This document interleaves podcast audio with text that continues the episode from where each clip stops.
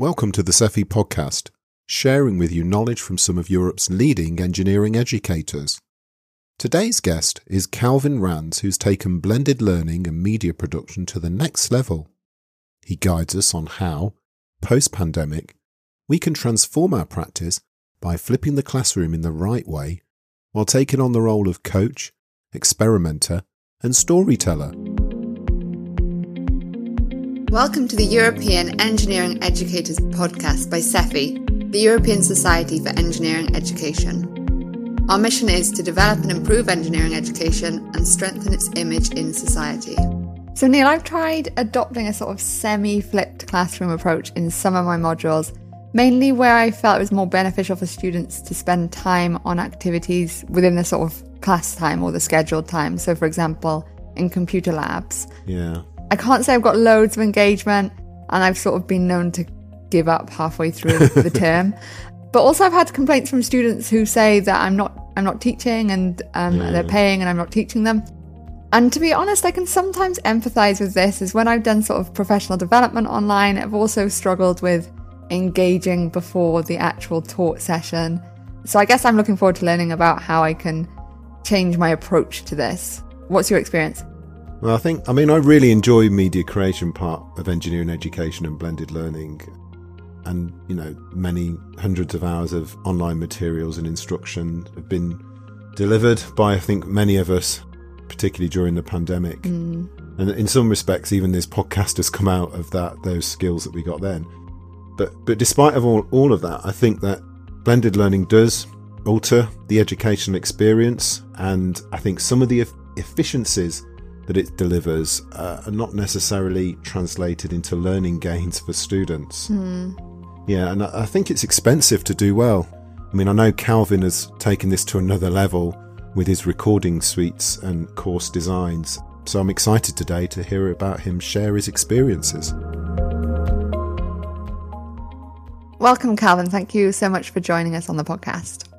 Thanks for having me, Natalie. It's been uh, quite a week looking forward to uh, being able to talk to everyone in this uh, unique format of disseminating information to the SEFI community. So, Calvin Rans is an associate professor at the Faculty of Aerospace Engineering at TU Delft, where he manages two professional recording studios where he develops and supports educators in making novel blended learning experiences for students. He refers to himself as an edutainer, claiming that if learning isn't fun, you're doing it wrong and he's also voted Teacher of the Year 2019 by the Dutch National Students Association. Calvin, has this always been an interest of yours? At what point did you start to become involved in sort of engineering education? Well, I've always been interested in trying to help people understand new information. So actually, these sort of skills came out of my time in research and actually enjoying the process of uh, writing journal papers. Some people mm-hmm. might think I'm a little bit uh, insane for enjoying that process, or uh, making conference presentations and trying to figure out how to distill complex things into easy digestible things. Uh, so I always was really interested in that. And as many things happen, I, I fell into a teaching role, having to take the place of uh, my supervising professor during my PhD doing a sabbatical uh, and running his courses from him. And things just grew from there. So, Calvin, you're from Delft University of Technology, Technische Universiteit Delft, and it was founded in 1842 and is the oldest and largest public technical university in the Netherlands. And It's one of the top 10 engineering and technology universities in the world. And it states that its common mission is impact for a better society so, Calvin, um, you're from the Faculty of Aerospace Engineering, which is one of the largest departments in the world. Can you tell us more about engineering education at TU Delft? At TU Delft, uh, I'm very lucky to be in this institution because they're forward thinking with like online education, open education, and the amount of support and resources they provide uh, yeah. in that really helps people who are interested to experiment. And I think that's that's a key thing. You know, when I got into blended mm. learning, you know, I had some ideas, and usually people have ideas, and it it ends when you see how much work is involved, yeah. uh, and how yeah. much you have to retrain yourself. Yeah, and luckily here, um, you know, even I started before online was quite well established, but I had a lot of people here to sort of bounce ideas and support me and uh, keep me going. So, okay, so before we uh, talk about your work in this area, could you just give the listeners who perhaps are not quite as familiar with the the idea of blended learning and what what it means and what it involves? I think the key aspect of blended learning is the word blended. Uh, it's yeah. just very important to be in the title. Uh, yeah. And it's important to know that, especially coming out of the situation we've come out recently with COVID, mm. where there was a lot of emergency online education, where all the education was online. Yeah. So blended education isn't online education. It's taking elements of online education and elements of on campus education and setting them up in a way that they complement each other. And, and that's important to the success of blended learning, or sometimes people call it the flipped classroom, because a lot of people view it as I take my lecturing from the classroom and move it to the online environment. Yeah. And if that's not done in a way that ties that well with what's done with your sort of new classroom interaction opportunities, it becomes sort of a online course, and that we all know is got some challenges in terms of its success rate with students. So, can you tell us like a bit about what this looks like? I mean, if I was a student about to enroll on one of your courses, what would what would I expect? So, for a lot of my courses, I require about a half hour to an hour's worth of preparation for a lecture. In that half hour, they might watch one or two videos. Um, they might have to do a small reading of a textbook section. And the purpose of that is to introduce them to new content. So that's sort of the, the passive monologue that you would normally give in a classroom. Mm-hmm. I automate that in terms of videos and readings. Mm-hmm. Then I give them a small quiz or something to give them feedback on how did they digest what they just read. And it's not like an extensive quiz, it's just a few questions to help trigger them. Did they really understand what they saw or they read? Mm-hmm. And then I give them a primer for what we're going to be doing in class. So it might be here's a problem we're going to solve in class to give them time to think about the question and how they would apply what they've learned before they see me solve it. Then, when they come to class, if they've done the prep, they're prepared to engage, ask questions, and participate in that. And because you're not worried about having time to lecture the next thing because of the automation process, mm-hmm. you can kind of respond to misconceptions. So, actually, a lot of my lecturing is asking questions, identifying students that don't have the right concept, and exploring why they misunderstood it. So, it's a lot of repair activity rather than teaching activity in the classroom. Mm-hmm. And then the last element is I have to reward them for doing the preparation work. So I leave time and space at the end of my lecture that students can work on in their um, homework problems or practice problems uh, while I'm there and teaching assistants are there to to help them if they have additional questions. Mm-hmm. So I've implemented it in a way that I'm very clear and I communicate this to the students that I'm not asking them to do additional work. I'm just reshuffling. That's the whole flipped aspect, reshuffling where they're doing certain activities. You were doing this before COVID, um, as opposed to, I guess it's become more widespread during the COVID pandemic, this sort of approach. But has anything changed from what you were originally doing since the pandemic? Yeah, well, things have naturally evolved because uh, when I 1st mm-hmm. started playing with uh, Flipped Classroom, I made the classic mistake of okay, I take my lecture uh, concepts and notes, break it down into smaller chunks, make a video of that, and put it online. And that is a lot of work. Yeah. and and you get through all that work, and then you realize, wait a second, what am I going to do in the lecture now? yeah. And and my first dives into blended learning, I, that's all I did is I moved the lecturing to outside of the classroom, and didn't really connect with what I wanted to do in the classroom. Mm. But that experience made me think that actually the design of what you do in the classroom needs to come first. You have to motivate what do you want to enable yourself to do with your students in your classroom? What is that classroom experience you want? And then the blended portion is what can I move to the uh, uh, online space to make room for that?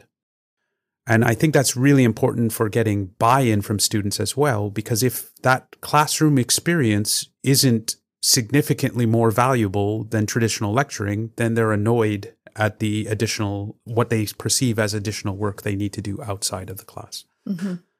So, Calvin, you were talking about shifting there from teaching uh, activities in the classroom to a repair activities and you know blended learning has become re- reshuffling you said of the materials um, what obstacles have you faced in trying to change those behaviors? And perhaps you could tell us about them. Well i would say actually the the first challenge is not student buy-in but it's actually buy-in yourself. Right. Um, and that's not Yeah. that's not an insignificant point because it's a new style of teaching. And if you're not confident with it uh, and what you want to get out of it the students are going to see that. Yeah so I always recommend for teachers wanting to to dabble in it, you have to start with an experiment. You know, flip one lecture, play around with it, learn what works, what doesn't, and how it fits with you. So that's always the first step: is you have to get that buy-in from yourself. But I think the second step, uh, with relation to student buy-in, is we need to be more communicative about the learning process. Uh, Okay, we, yeah. we need to inform students why we design courses the way we do. So, in fact, I actually start one of my first lectures of my first year courses. I put the constructive alignment triangle up and show students, you know, the connection between learning objectives, classroom activities, and Yeah. assessment, and the trap of studying for the test, where students look at, you know, classroom activities and assessment and think those are the only two things that are linked and forget about that the assessment is a measure of the learning objectives. yeah So I explained to them the the, the benefits they get out of this and and what they are getting in return uh, for me flipping the classroom. And for them, it's it's actually a valuable thing. It's much more contact time where they can ask questions. I often make the the comparison of a teacher as being more of a coach Mm. and and the students are like the players on a team. They've decided to join this team. Uh, the team adds value, but hopefully the coach adds value.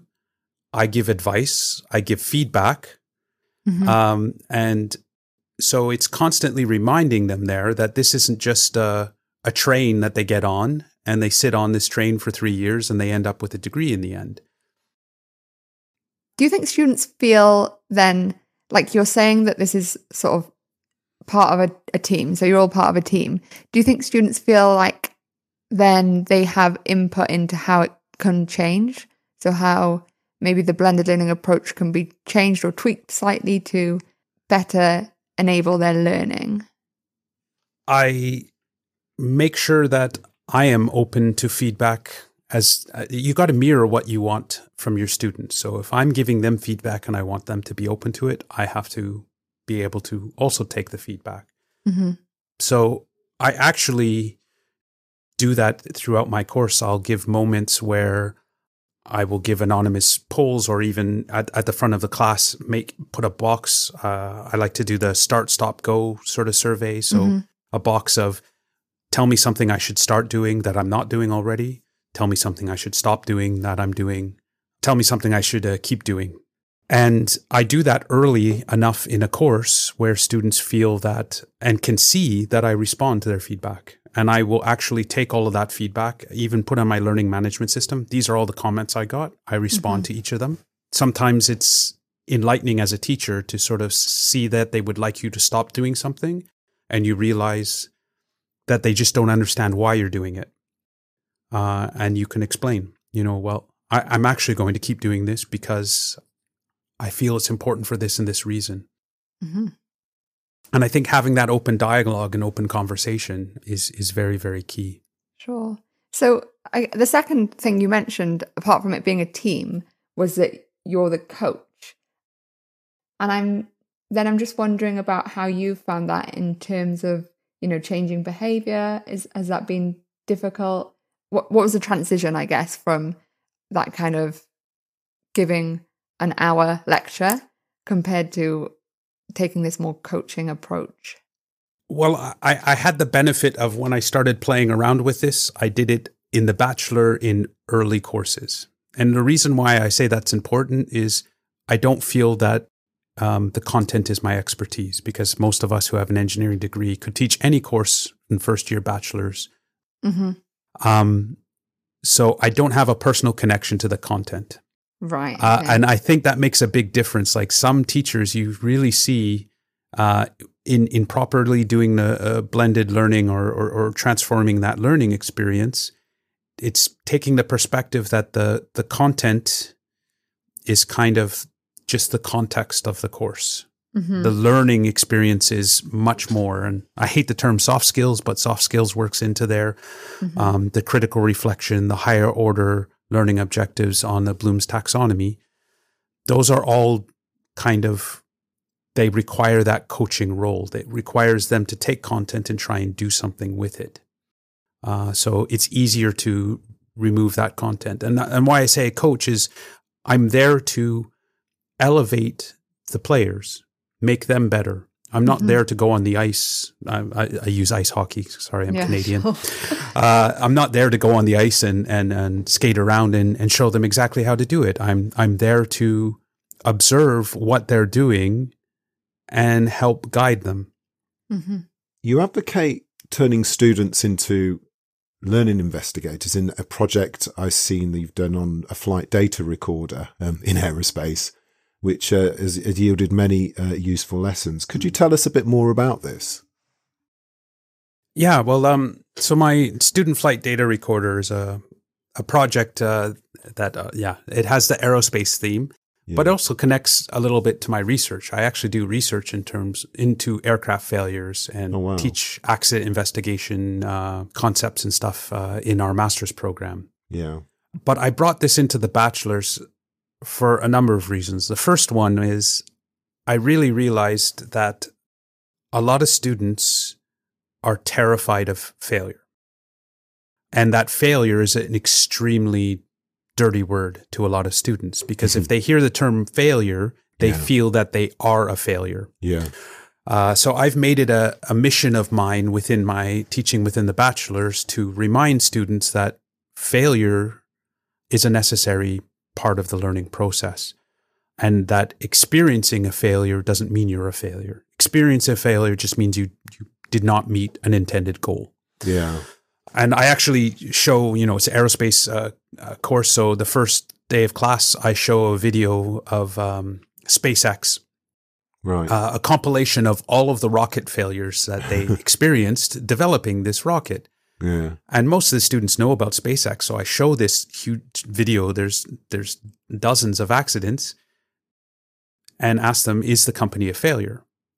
Uh, to to confront that with that. So the the flight data recorder was a, uh, a project was related to this that failure will occur and that when it does occur, don't blame yourself, right. don't blame the teacher, don't blame yeah. anyone else. Just like in an aircraft accident investigation, if you experience a failure, you need to investigate it for the purposes of preventing that from ever happening again.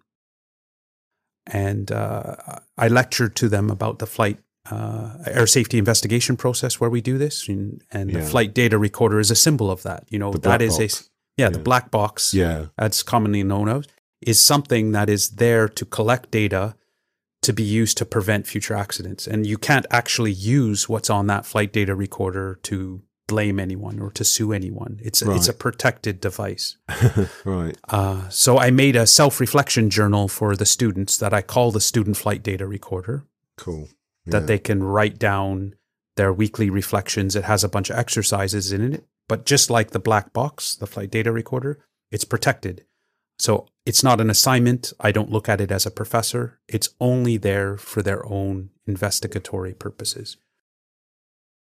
How do you motivate students to do this reflection when it's not part of the, the graded assignment? Part of it is I capture the students when they're coming in. So I do this flight data recorder, student flight data recorder with our first year students. Yeah.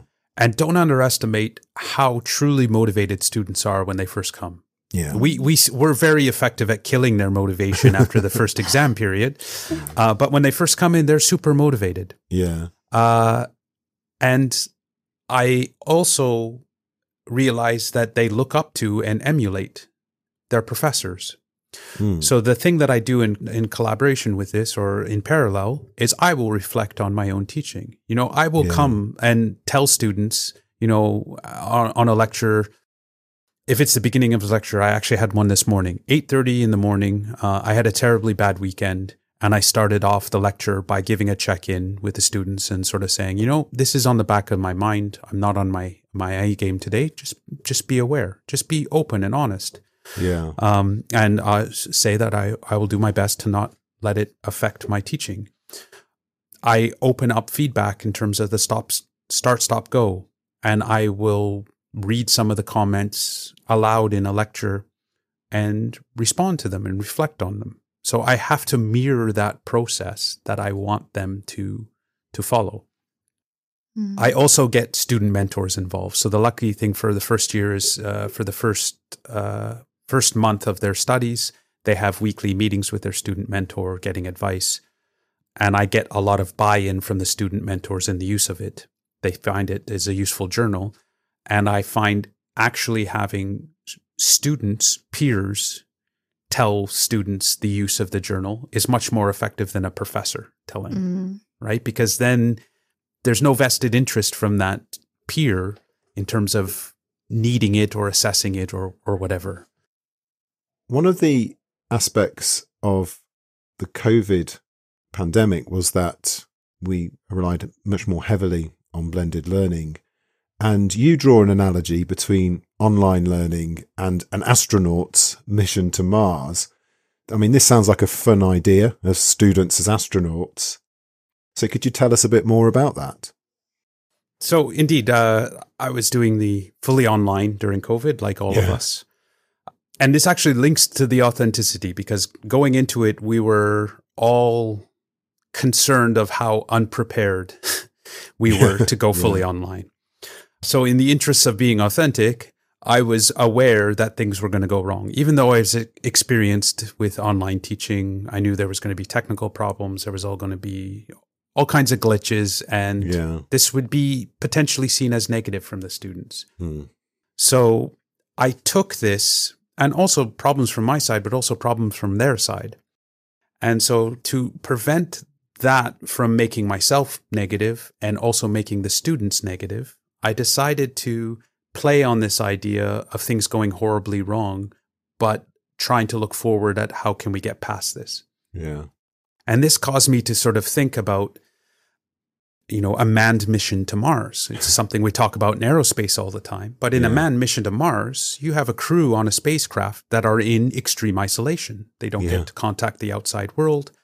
They're communicating with mission control remotely. Mm. They're only getting video messages from home with updates. Yeah.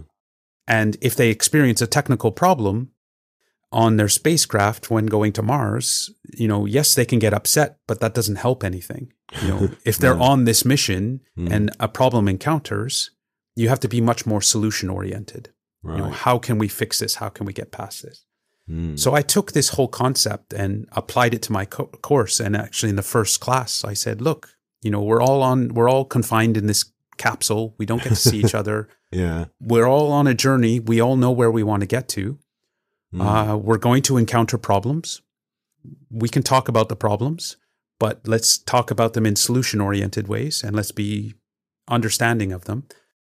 And then I also played with the concept. I actually had the teaching assistants make small videos um, talking about campus life and Yeah. things that these students were missing by not Mm. being on campus, just like those sort of video messages from family at home oh wow.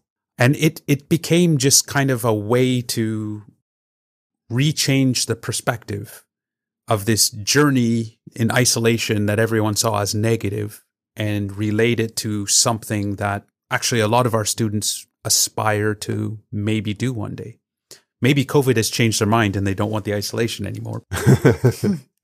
Do you think there's an increasing need to teach in this edutainment way? I think what we need to take coming out of COVID is the awareness of the other factors that affect the learning process. Yeah. You know, the the influence of the environment someone is within when they're studying, the ability to interact and discuss with other people. But also the sort of time perception was one of the key things that a lot of times the students Yeah. they were crawling out of bed and just flipping open their laptop that sort of separation between you know eating breakfast and going and starting your day Yeah.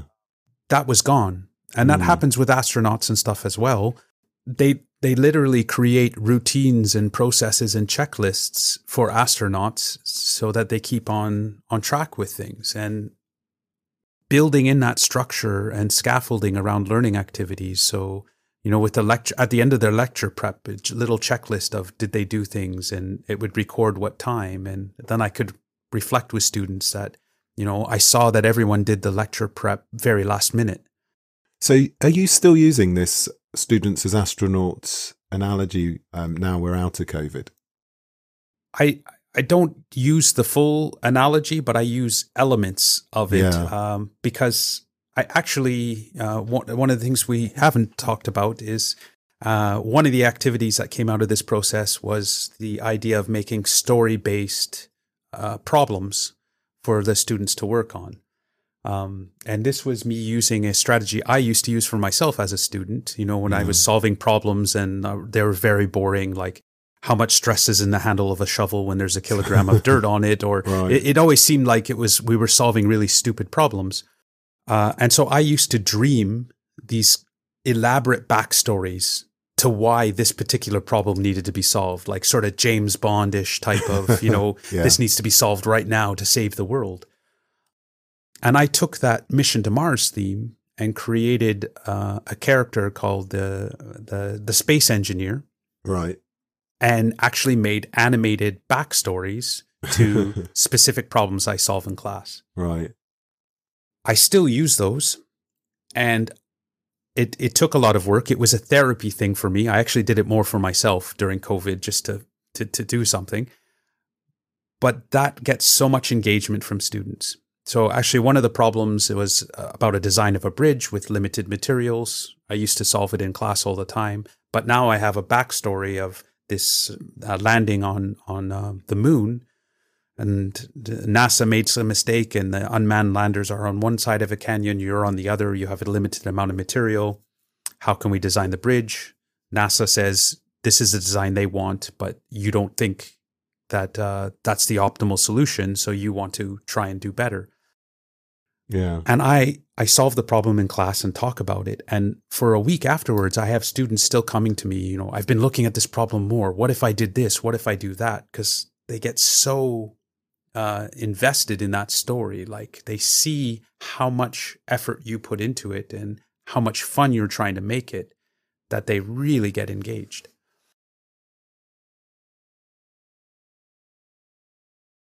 Calvin, thanks for joining us today. Uh, to finish, what advice could you give the listeners and us to better adopt your approach um, in their own practice? This coaching, not teaching, edutaining, astronauts, not students mindset.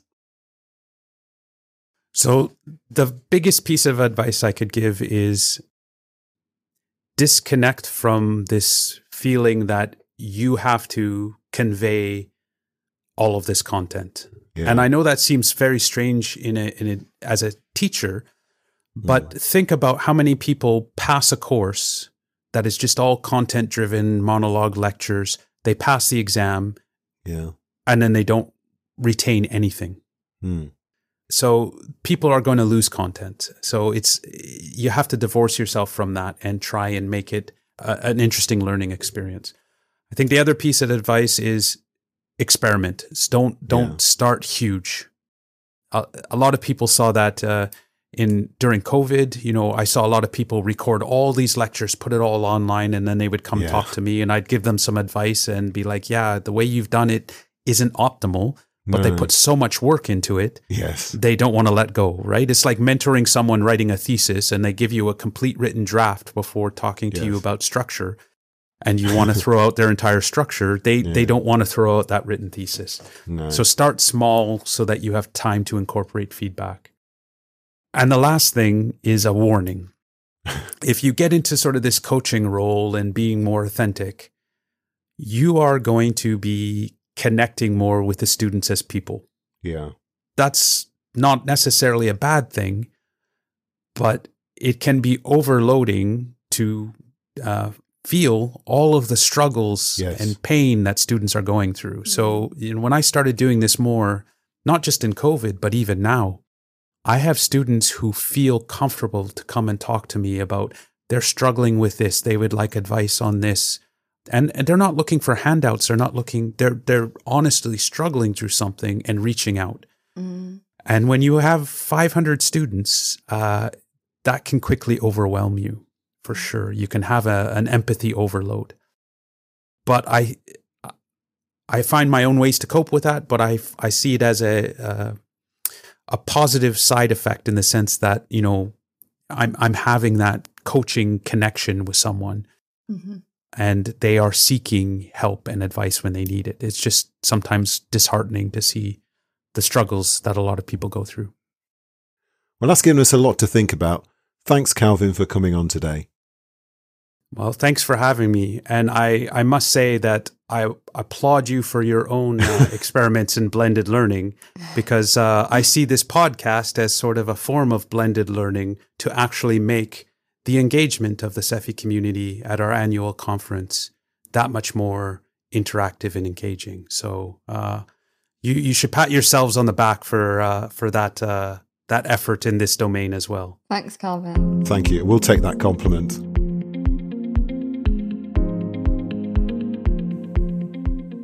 So, Neil, I remember that when we recorded um, this episode, I remember thinking that I sort of have tended to focus more on what the flipped content is when I'm sort of designing this kind of learning. Yeah. But I think from from speaking to Calvin, I really sort of thought that when taking a sort of flipped classroom approach, I need to focus first on what I want to be able to achieve in the classroom, and then work out how a blended approach will help facilitate that. So maybe Yeah. f- reverse my way of thinking. Yeah. I think then, secondly, I was very. I sort of was put off blended or flipped approaches because I always see it as very technological and a bit cold and sterile. Yeah. But I think Calvin really opened my eyes to how the approach can be used to help build better relationships with the students because you've got a bit more time in class and maybe leads to a more empathic way of, of teaching. What What do you think?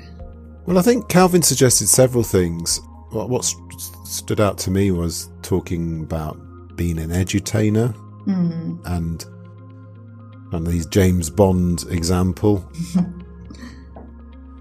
and some time ago, I remember talking to someone about writing screenplays, and they sort of recommended me this book um, called 22 Steps to Become a Master Storyteller by John Truby. And he covered lots of films and, and basically talked about how, you know, all stories um, have, the, have the same, same elements.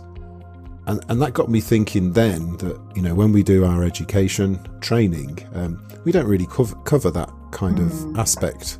We talk Yeah. about constructive alignment, learning objective assessment, all, all of that, all of that.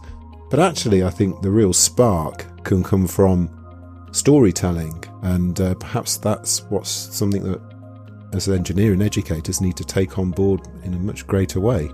I look forward to seeing how you do that in your lectures. Yeah, we'll see.